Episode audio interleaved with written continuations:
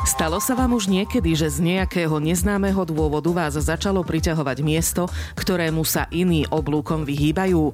Napríklad cintorín, bývalý koncentračný tábor alebo strašidelný polorozpadnutý hrad či miesto, kde sa odohrala ekologická katastrofa. Takáto turistika sa volá dark, čiže temná a je len pre silné povahy. Volám sa Maja Kašiarová a vítam vás pri ďalšej letnej časti podcastu Zaujímavé Slovensko. Zaujímavé Slovensko sme precestovali s jedinečným kombi Peugeot 308 SV. Objavte auto roka 2022 v Slovenskej republike a nemecké auto roka vo svojej triede, dostupné aj vo verzii plug-in hybrid. Viac na Peugeot SK. Návšteva tajomných miest láka čoraz viac Slovákov. Nemusíme za nimi cestovať do zahraničia, aj na Slovensku ich máme viac ako dosť. Napríklad cintoríny, hradné mučiarne, koncentračné tábory, vojenské bunkre či opustené budovy. Navštívili sme zo pár takýchto miest a poviem vám, že ešte aj pri písaní tejto reportáže som mala zimom riavky. Naša prvá zastávka viedla do šťavnických baní. Na konci obce oproti tajchu Vinčachta stojí roky rozostávaný dom, v ktorom podľa jednej z obyvateľiek údaj údajne straší. Počula som, že teda tam straší údajne, vravila mi bývalá kolegynka, ale nikdy som to nezažila. Nebola som tam, takže neviem 100%, ale áno, počula som o tom, že teda tam straší. Okolie strašidelného domu je zarastené, pomedzi stromy vidieť iba jeho časť. Dnu sme sa nedostali, pretože ide o súkromný majetok.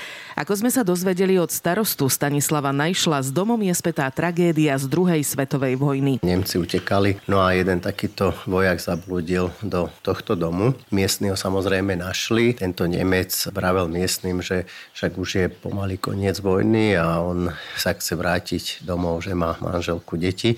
Oni tohto Nemca zabili a dosť takým spôsobom a nie pekným, lebo však oni nemali, tí miestni ľudia, ani, ani nejaké zbranie, takže mali doma len klasický sekere, krompáče a že oni, oni ho dosť surovo zneškodnili a niekde tam ho aj e, zakopali. Na obhliadke tohto miesta som sa vopred dohodla s Martinou Gagovou, ktorú Dark Turizmus zlákal pred viac ako dvoma rokmi. Ako skauti sme na Slovensku spávali na Čachtickom hrade kde nás v noci strašila Alžbeta Batoriová. Takže to bol asi taký prvý adrenalín s dark turizmom. A potom som videla dokument, taký dokumentárny seriál Dark Turismus a to ma úplne uchvátilo. Odvtedy cestujeme na takéto zvláštne miesta.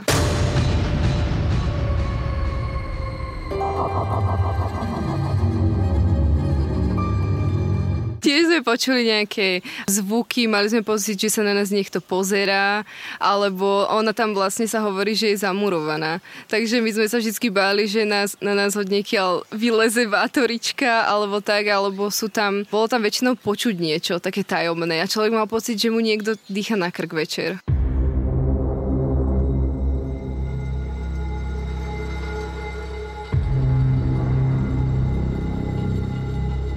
Aký si mala pocit z tohto miesta? Mala som rešpekt, určite, aj preto, že tam má byť nejaký duch, tak som sa bála. A je to taký adrenalín určitým spôsobom. Že vždycky čakám, že či niečo na mňa naozaj vykukne, alebo aj to, že väčšinou sú také miesta, ktoré nie sú udržiavané, takže človek sa tak aj bojí, že či niekde nepadne určite je to strach s adrenalínom spojený. Tu by si prenocovala?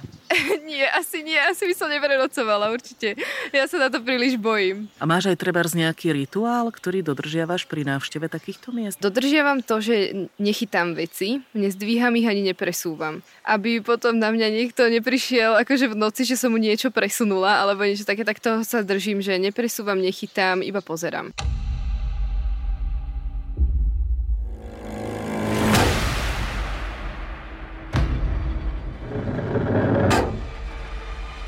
Medzi obcov Koš a bývalou obcov Laskár v okrese Prievidza stál kedysi koncentračný a pracovný tábor, jeden z najväčších na Slovensku.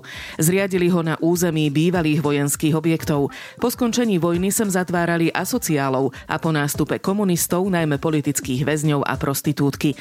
Dnes existenciu tohto tábora pripomína už iba pamätník. Podľa primátora mesta Nováky Dušana Šimku sem prvých Židov deportovali v 1942. Zanikol v 1953. Bol to pracovný tábor, ktorý bol plánovaný pre 5000 e, väzňov, ale podľa dostupných informácií tam bolo do 2000 väzňov. Ako fungoval e, ten e, život v tých pracovných táboroch? Oni tam mali presný režim. Uh, oni pracovali tam, viem, že tam bola šiacia dielňa napríklad, čiže m, takto boli títo ľudia využití, že pracovali a robili prospešné veci. Život v tábore spolu s výpovediami preživších zmapovali manželia Monika a Ľubostachovci. Filmový dokument nakrútili na vlastné náklady. Mojím eh, takým zámerom bolo troška lásku tam eh, postrehnúť, preto aj moje otázky boli napríklad pani Dalma Špicerová tam rozpráva o o svojom prvom bosku a svojej životnej láske k Jurajovi Špicerovi. Predstavte si Lahola. Keď som bola asi týždeň v tábore, tak som ho tak medzi barákmi stretla, ja som ho nepoznala.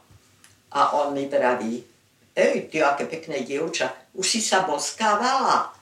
Ja hovorím, že nie. Poď, ja ťa to naučím. Boli to normálne baraky, ktoré teda po vojne ešte slúžili na iné internácie a až časom došlo k tomu, že, sa, že to bolo podolované územie, že sa to začalo prepadávať a baráky teda sa rozobrali. Z tábora bolo vyvezených približne 5600 Židov do koncentračných táborov v Poľsku. V oktobri 1942 sa transporty zastavili a tábor sa premenil na pracovný tábor. V pracovnom tábore bolo 17 dielní, ktorých e, Židia teda pracovali. Bola tam napríklad e, výroba konfekcie, králiky, e, klampiarská dielňa a nástroje väčšinou si Židia doniesli sami z domu pretože výkon, ktorý podali, bol e, finančným prínosom pre slovenský štát a tým pádom tá režia táboru bola uhradená. Navyše tí niektorí činovníci toho tábora si dávali svoje vlastné zákazky, za ktoré nikdy nezaplatili. Takže Židia sa snažili pracovať, aby, aby tá, tie transporty neboli obnovené a tábor, tábor prosperoval. Obyvatelia pracovného tábora v Novákoch bývali a pracovali v drevených barakoch. Vyrábali odevy, ale aj koberce či nábytok. Takto si na život v pracovnom tábore zaspomínala v dokumente manželov Stachovcov pani Alžbeta Šiková-Tauberová. V tom baraku bolo to veľmi primitívne. Na chodbe bola taká malá umývanka. V miestnosti sme mali malé kachličky, tam sme si mohli spraviť raňajky, predtým sme išli do roboty robota bola určená, neviem, či na 8 alebo na neviem na koľko, to bolo už na ne, neviem. No, tak sme chodili presne na tú hodinu do roboty. Ja som bola najprv pridelená v brašnárskej dielni, tam som robila asi 8 mesiacov. Potom som išla do ťažkej konfekcie, teda to bolo mužské svrchné kabáty. A potom ako posledné som robila v ženskej konfekcii, to bolo zase také aj monterky sa tam šili, pracovné odevy, aj teda prádlo, ako ženské prádlo, kombinač a také proste. Pani Rozália Beková Štajnerová sa v tábore spoznala so svojím budúcim manželom. My sme sa zobrali potom hneď po vojne. A pretože mal strach od nás, ako Nemci obsadzovali prievice v septembri, dve hodiny predtým prišiel pre nás do Šutoviec kde sme sa pajte cez povstanie ako živili, skovávali u Majdanovcov, bývalých susedov môjho otecka, ktorí nám aj pomohli so stravovaním a všetkých, čo tam boli, židovského pôvodu, zobral do nákladného auta a dve hodiny predtým, než Nemci obsadili prienicu, sme ušli smerom na Harmanec. Počas komunistického režimu slúžil tento objekt ako výchovno-nápravný tábor. Viem, že tam boli vysídlené aj z, e, tuto z podhradia prostitútky. Boli tam ľudia, ktorí, ktorí nechceli vstúpiť do družstva a takéto, takéto podobné prípady. V niekdajšom pracovnom a koncentračnom tábore v Novákoch vznikol aj film Petra Solana z roku 1962 Boxer a smrť v hlavnej úlohe s nezabudnutelným Štefanom Kvietikom.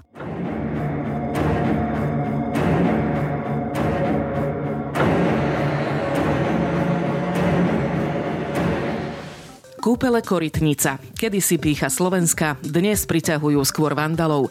V minulosti tu liečili žalúdočné a črevné choroby, aj choroby pečene. V súčasnosti sa vám pri pohľade na zarastený, neudržiavaný areál, chátrajúce historické budovy či zničené zariadenie tlačia slzy do očí. Jediné, čo je ako tak udržiavané, sú pramene s liečivou vodou. História kúpeľov siaha až do 16. storočia. Kúpeľná osada vznikla v 19. storočí.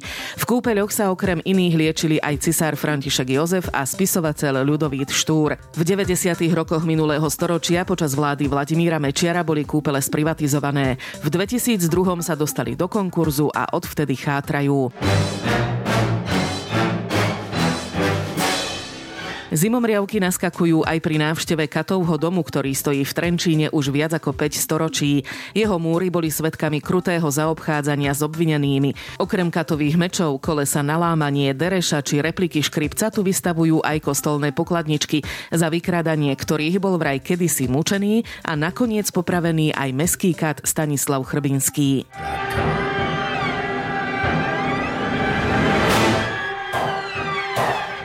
Ďalšie miesto s temnou minulosťou sme navštívili v Žiline.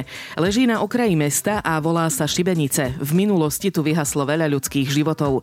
Informácie o tomto mieste zhromažďoval bývalý riaditeľ Žilinskej pobočky štátneho archívu v Bytčí Peter Štanský, v súčasnosti už dôchodca. Šibenice vlastne bolo územie, alebo dodnes existuje názov tohto územia, ktoré existuje, kde od e, stredoveku podľa všetkých archívnych dokumentov od roku 1384, ale je možné aj predtým, sa nachádzalo popravčie miesto, kde vlastne popravovali rôznymi spôsobmi, väčšinou obesením, ale aj inými spôsobmi, napríklad lámaním v kolese rôznych e, zločinov, ktorí boli odsúdení na e, hrdelné, podľa hrdelného práva, na popravu, ktorú vykonával Žilinský mestský kat. Poprvý raz sa vlastne o tomto dozvedáme z listení z roku 1384, respektíve 1379, kde vlastne mesto Krupina od ktorého Žilina prevzala niektoré mestské práva, oznámilo, že vlastne Žilina vlastne podľa týchto mestských práv môže e,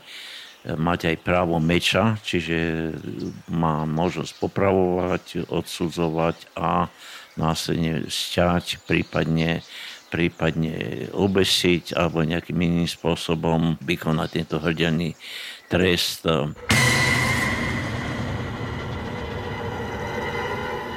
Z archívov, e, ktoré sú v Žiline, vlastne máme viacero dokumentov o popravách. Napríklad v roku 1712 e, takto popravili Barboru Mikundovú, to je taký známy prípad zo žilinskej histórie.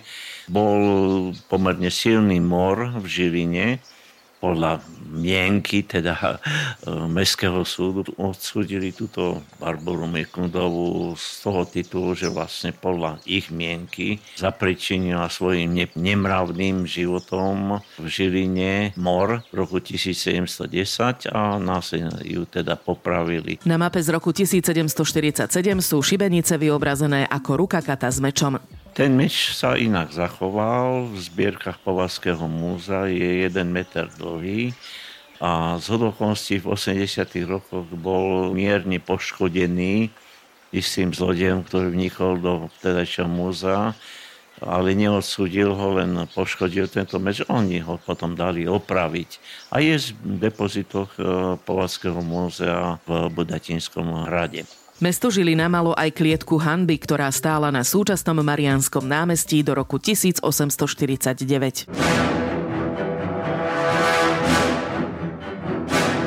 Na šintavskom panstve žila kedysi krásna, ale krutá, panovačná a samolúba Anna Rosina Listiusová.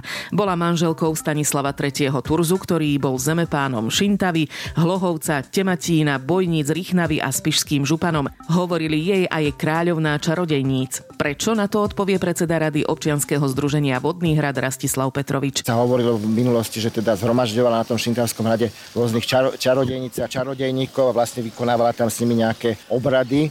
Anna Rosina Listiusová nie je taká známa ako Alžbeta Bátoriová, no rozhodne bola zvrátenejšia.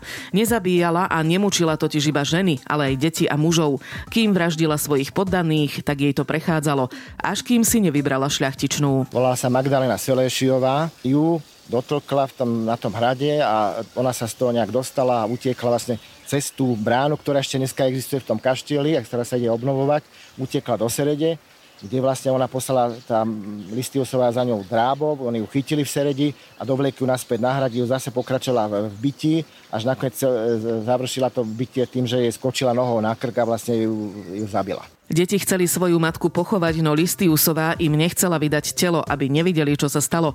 Nakoniec sa im to predsa len podarilo a okolo Listiusovej sa začala stiahovať slučka.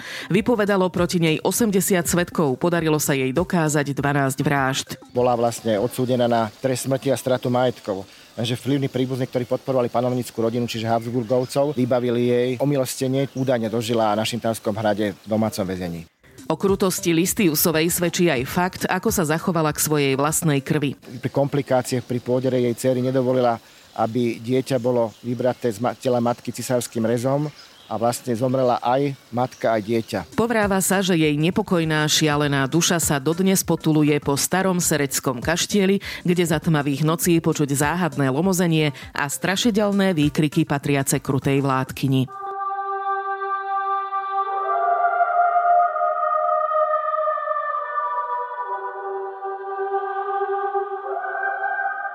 Bojnický zámok netreba nejako špeciálne predstavovať.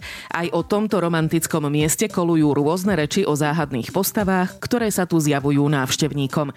Vedenie Bojnického zámku nás pozvalo, aby sme tu prenocovali, čo sme s radosťou prijali. Po zotmení sme si prešli všetky miestnosti. Sprevádzal nás Richard Perniš, ktorý pracuje ako dozor v expozícii.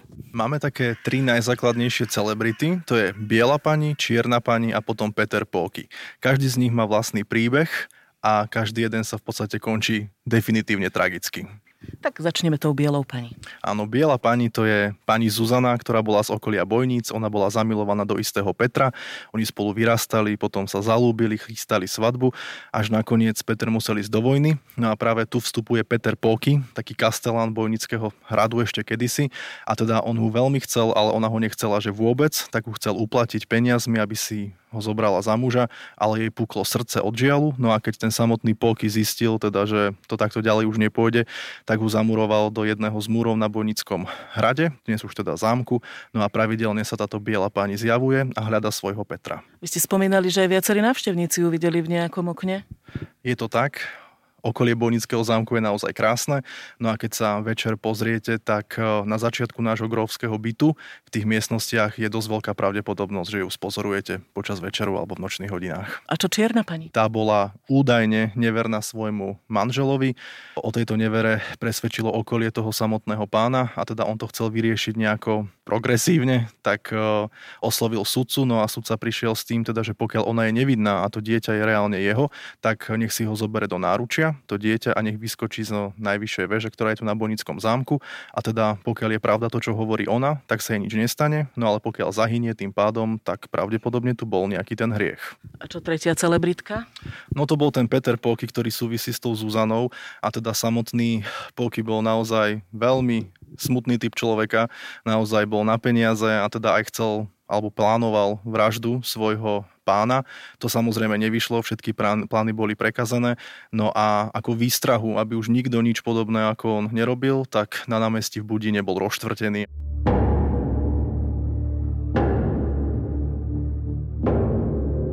Ja teda, čo som počula, tak že vraj nie len v noci, ale aj cez deň e, ľudia niečo videli. Myslíte si, že je to pravdivé? Ja si myslím, že pravdivé to je. Konec koncov aj moje kolegyne majú takéto zážitky.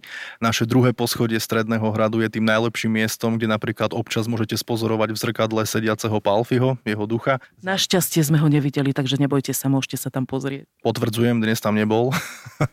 no a na úplnom konci toho poschodia sa nachádza naša erbová sieň a teda jedna moja moja kolegyňa skúsila prstom prejsť po okraji toho dreveného obkladu, no a potom doma u nej to nejako prapodivne svetelkovalo, tak tú energiu doniesla na druhý deň do roboty naspäť a potom to bolo všetko OK.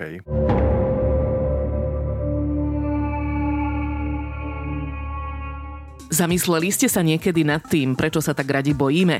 Ľudia si od nepamäti krátili dlhé večery rozprávaním rôznych príbehov a zostalo nám to dodnes. Akurát médiá sa zmenili. Stalo sa vám už, že ste pozerali horor a chceli ste prepnúť na iný program, no z nejakého dôvodu ste tak neurobili? Je iné pozrieť si horor doma, kde sa cítime v bezpečí a iné zažiť ho na vlastnej koži. Prečo nás teda lákajú veci, ktorých sa bojíme? Na to sme sa opýtali etnologičky Kataríny Nádaskej. Je to práve dané takouto ľudskou zvedavosťou. To sú rôzne príbehy o nemrtvých, o upíroch, ktoré sú teda známe z literatúry aj z filmového spracovania. A takéto príbehy paradoxne, aj keď sú teda samozrejme vymyslené, tak majú veľmi veľa svojich fanúšikov, ktorí chodia na mm, cintoríny po zotmenie a, a teda snažia sa zistiť, ako to s tými upírmi je. No a stará ľudová múdrosť aj hovorí, že strach má veľké oči. To znamená, že v prípade, že e, ideme na nejaké miesto, ktoré je opradené rôznymi povestiami a legendami o tom, že na tom mieste straší a e, my na tom mieste teda máme E, po zotmení stráviť nejaký čas, tak e, ten strach naozaj má veľké oči, pretože hoci si ho e, nejakým spôsobom nechceme pripustiť, tak napriek tomu veľmi citlivo vnímame každý šum, zahúkanie sovy alebo zašušťanie niekde v kríkoch a to všetko nám tak napína nervy. A teda sme stále v takom strese a v strehu, že či náhodou sa tá spomínaná mátoha alebo iné strašidlo nevynorí a sme teda radšej potichu, aby sme nevyplašili strašidlo a neprišli k takému stretu priamo s ním. Je to súčasťou ľudskej povahy. Ľudia si odjak živa radi rozprávajú strašidelné príbehy, či už vymyslené, alebo príbehy zo života, ktoré majú strašidelný podtón. Máme však medzi nami aj v súčasnosti ľudí, ktorí chodia na strašidelné miesta úplne cieľene a práve preto, aby preverili tieto legendy, čiže keď sa o nejakom eh, hrade eh, postaročia eh, hovorí, že tam straší, tak máme takých lovcov duchov, ktorí teda prídu a snažia sa na tom mieste stráviť noc aby potom na vlastnej koži podali svedectvo, či teda zažili nejaké zvláštne, tajúplné, nevysvetliteľné a mystické úkazy, alebo tá noc bola úplne klasická, obyčajná. Napriek tomu, že mm, nemusia nič e, neobyčajne zažiť, už len zážitkom je to, že prežijú noc na mieste, ktoré je opradené legendami o strašidlách. Tak ako vymeníte leňošenie na pláži za zimomriavky, je iba na vás, ako ďaleko popustíte úzdu svojej fantázii.